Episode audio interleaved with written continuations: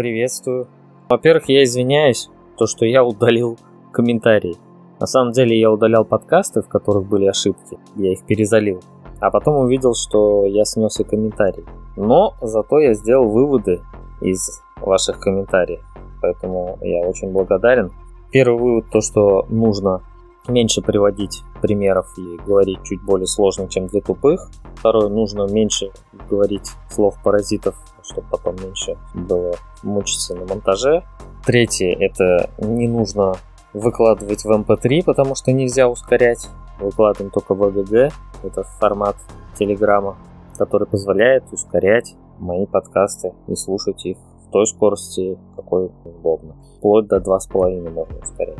Например, я так слушаю. Ну и нужно меньше косячить, чтобы потом не удалять подкаст вместе с комментариями. А еще я прошу накидать мне идей в комментариях, какую тему интересно обсудить. На эту тему я хочу запилить подкаст.